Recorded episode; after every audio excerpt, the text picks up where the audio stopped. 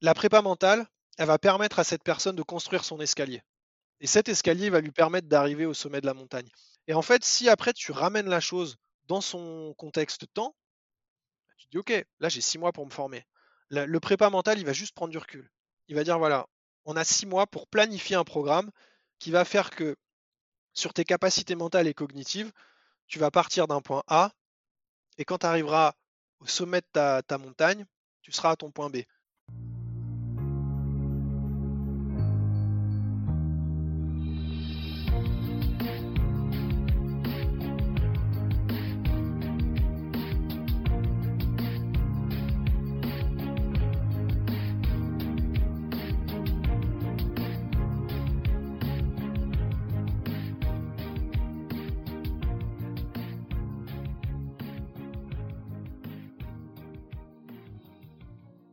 Bienvenue dans cette quatrième saison du podcast Secret de Polichinelle.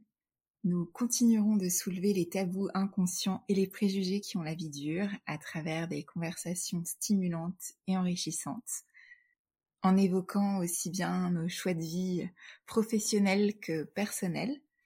Bonne écoute.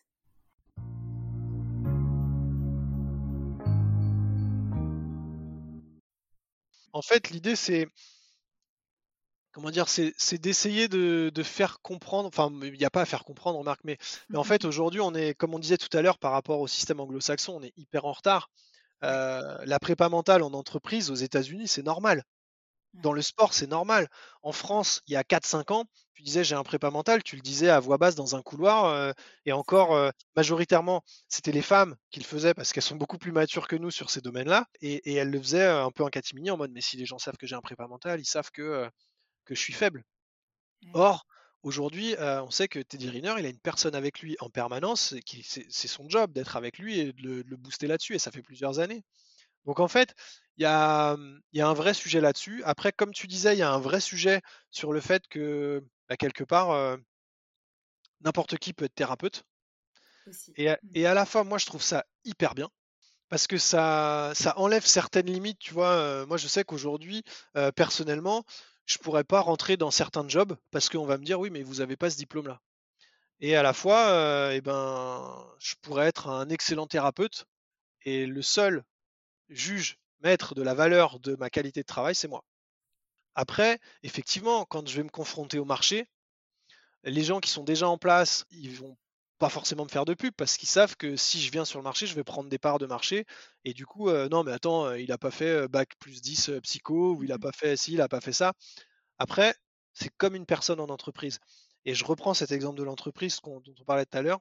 Aujourd'hui, c'est un peu comme le manager. C'est-à-dire que soit on recrute au profil, soit on recrute au diplôme. Exemple très concret, aujourd'hui, les banques ont pris le pli de recruter au profil. Ça fait deux ans. Vraiment. Tu vois, avant, c'était si t'as pas un bac plus 3, tu rentres pas. Je vais te dire, quand je suis rentré à la banque, j'ai menti. J'ai pas le bac plus 3, moi. J'ai un bac plus 2 et je leur ai menti. Je leur ai dit en arrivant à l'entretien, mais je leur ai menti. Je leur ai dit, bah, écoutez, j'ai mis bac plus 3 parce que sinon, je rentrais pas dans le, dans le process, mmh mais j'ai qu'un bac plus 2. Et en fait, on se rend compte que recruter au profil, ça veut dire qu'on va recruter des gens qui ont envie de venir dans ce job-là. Des gens qui ont décidé d'être celui qui va cartonner dans ce job-là. Pas des gens qui ont suivi un programme pendant 10 ans en se disant bon bah avec tout ça je vais pouvoir faire ça. Non, c'est beaucoup moins sexy. Hein. Donc en fait, il y a, y a un vrai truc. Après, sur la légitimité du thérapeute, je pense que il y a quand même pas mal de, réseautage, de bouche à oreille. Et après, euh, après c'est aller, aller à découverte. C'est-à-dire que euh, moi, je suis complètement pour dire aux gens, euh, qui viennent me voir, mais écoutez, euh, voyez-en un autre. Voyez-en un autre et, faites votre choix. Tu vois, au même titre que euh, bah, s'il y a deux restaurants, deux brasseries dans la rue où je bosse, je vais en choisir une ou autre pour telle ou telle raison. S'il y a deux lunetiers, je vais aller chez lui parce qu'il est plus chouette, parce qu'il me convient mieux. S'il y a deux agents immobiliers, je vais en choisir un ou l'autre. Et je ne vais pas leur demander leur CV, je ne vais pas leur demander leur diplôme. Donc en mmh. fait, le, le thérapeute, c'est un peu pareil. C'est-à-dire que si la personne se dit, bah en fait là, dans mon projet, ça, m'apporterait vraiment un truc de, me faire suivre, eh ben, il faut se lancer dans le process de recherche de la personne qui va convenir. Et à partir du moment où elle, se, où elle, en, comment dire, elle en trouve une, deux, trois, les appeler, discuter euh, au téléphone. Moi, je suis pas du tout contre quelqu'un qui me dise bah, écoutez, j'aimerais bien qu'on discute 20 minutes, 25 minutes pour. Voilà, je fais la démarche avec plusieurs thérapeutes pour choisir qui serait le plus à même de, m'accompagner. Et puis, peut-être qu'à la première ou deuxième séance, bah, je changerai parce que je vois que ça me correspond pas. C'est 100% OK. Moi, une personne qui me dit ça, j'ai envie de l'accompagner. Et puis, si la personne, elle, me dit non, mais c'est qu'elle est mieux avec quelqu'un d'autre. Et si elle est mieux avec quelqu'un d'autre, moi, mon but, c'est que cette personne-là, elle soit au top. Donc, j'ai pas de. Il n'y a pas de problème avec ça. Après, il faut que les gens se disent, OK, là, je peux me faire accompagner pour être plus performant ou pour être mieux ou pour, tout, un, tout un tas de choses. Mais à partir du moment où tu entreprends la démarche, après, effectivement, il faut, faire, il faut trouver le bon thérapeute. Celui qui te dit tous les autres sont pas bons, viens, j'ai des techniques nouvelles, après, c'est un choix. L'expérience parle aussi. J'aimerais rebondir juste sur cette histoire de d'hommes et de femmes. Ah les femmes, là, quand même, c'est un sujet qui m'intéresse. Euh, que les femmes allaient plus facilement euh, chercher de l'accompagnement et que c'était moins évident euh, pour les hommes. c'est quelque chose que tu remarques? Comment, Quelle est ton expérience du sujet?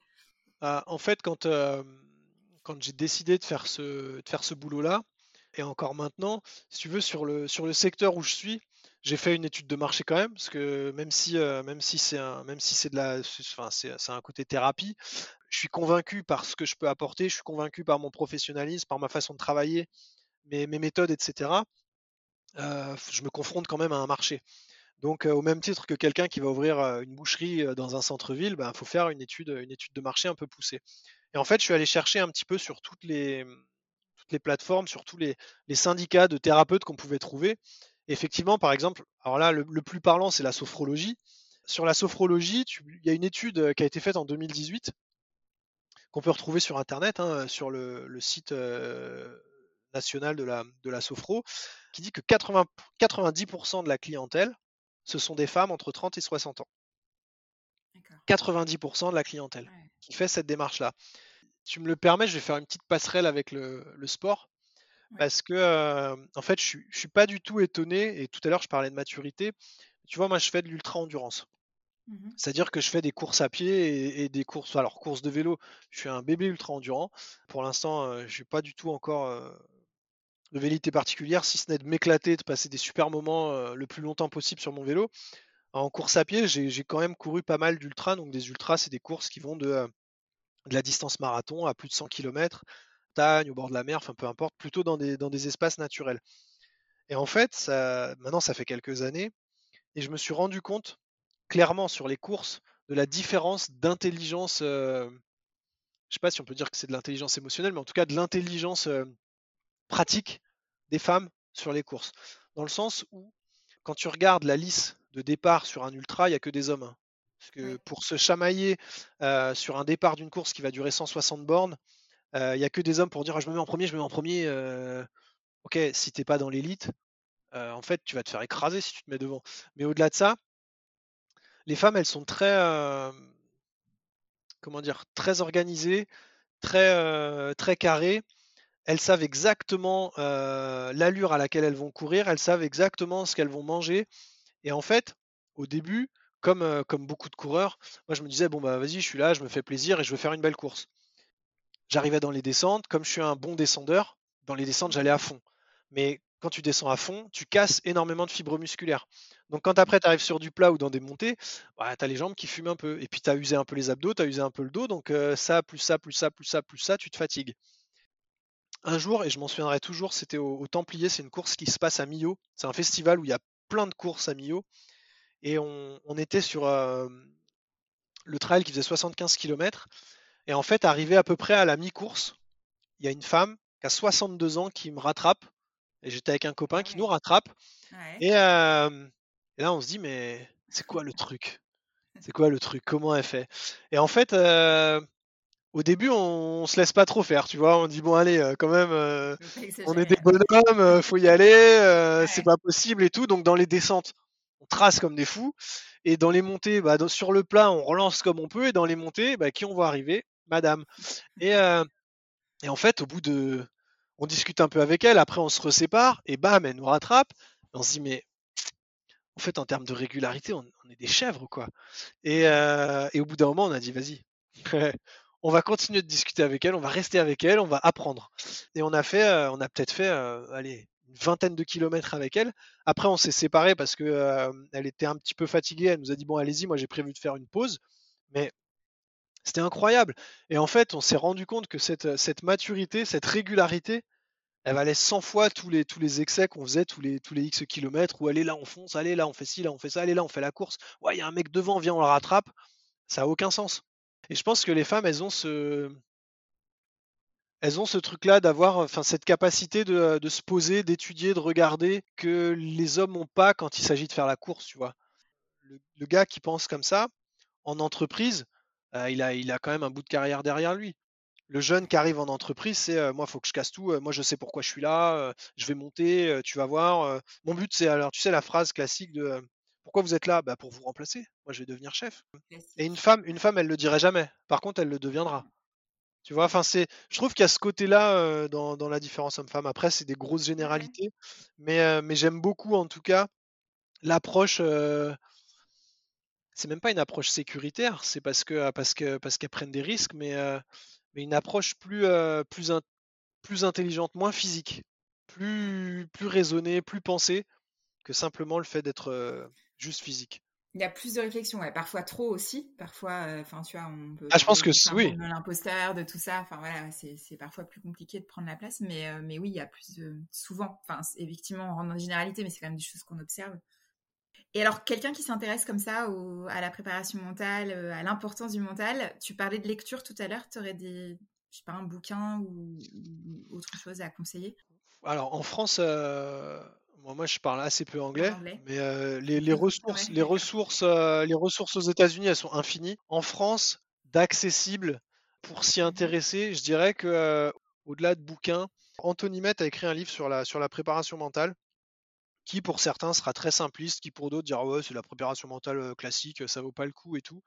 Mais c'est aussi le créateur de l'appli Petit Bambou.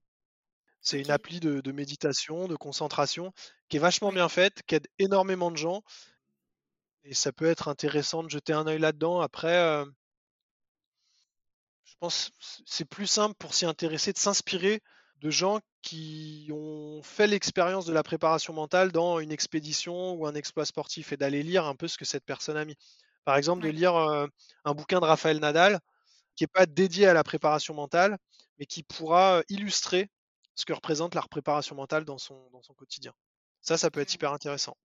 La coutume là dans l'épisode aussi, c'est de demander à notre invité en fin d'épisode quel autre secret de polichinelle il aimerait voir aborder. Est-ce que tu y as réfléchi? Bah, J'y ai réfléchi et ça rejoint un petit peu ce que, ce que je viens de dire sur les femmes et les hommes. Alors, ce serait, ça, ça, pourrait faire partie d'une étude de marché, mais ce serait d'essayer de comprendre pourquoi les femmes sont peut-être plus sensibles à ce type de thérapie? Est-ce que c'est une question d'ego et du coup d'identité? Ou est-ce que c'est juste une question de sensibilité par rapport au fait qu'elles aient vraiment déterminé leur, leur identité plus facilement que, que les hommes? Je pense qu'il y a un vrai, il y a un vrai sujet et je serais très intéressé d'avoir la réponse parce que ça me permettrait de compléter mon étude perso. Donc voilà. ça, je pense que ce serait, ce serait un chouette, c'est une chouette question, je pense. Ouais, sujet fascinant. je prends note. Merci beaucoup, Nicolas. Bah, je t'en prie, merci à toi pour l'invitation. C'était un, beau moment d'échange. Merci de nous avoir écoutés. Si vous avez envie de suivre les prochains épisodes de Secrets de Polichinelle, je vous invite à vous abonner sur vos plateformes préférées, Apple, Spotify, Deezer. N'hésitez pas, vous pouvez aussi les retrouver sur le blog Laetitia Escape que je remettrai en description. Et puis si vous avez des suggestions, des commentaires, des partages, vous pouvez bien sûr me contacter directement sur mon pseudo Instagram qui est indiqué en description ou également euh, via l'adresse email secretpolichinelle.com. Et puis si vous avez apprécié l'épisode, n'hésitez pas à le partager parmi vos amis. Euh, c'est aussi ça qui euh, nous aide à nous faire connaître. À bientôt!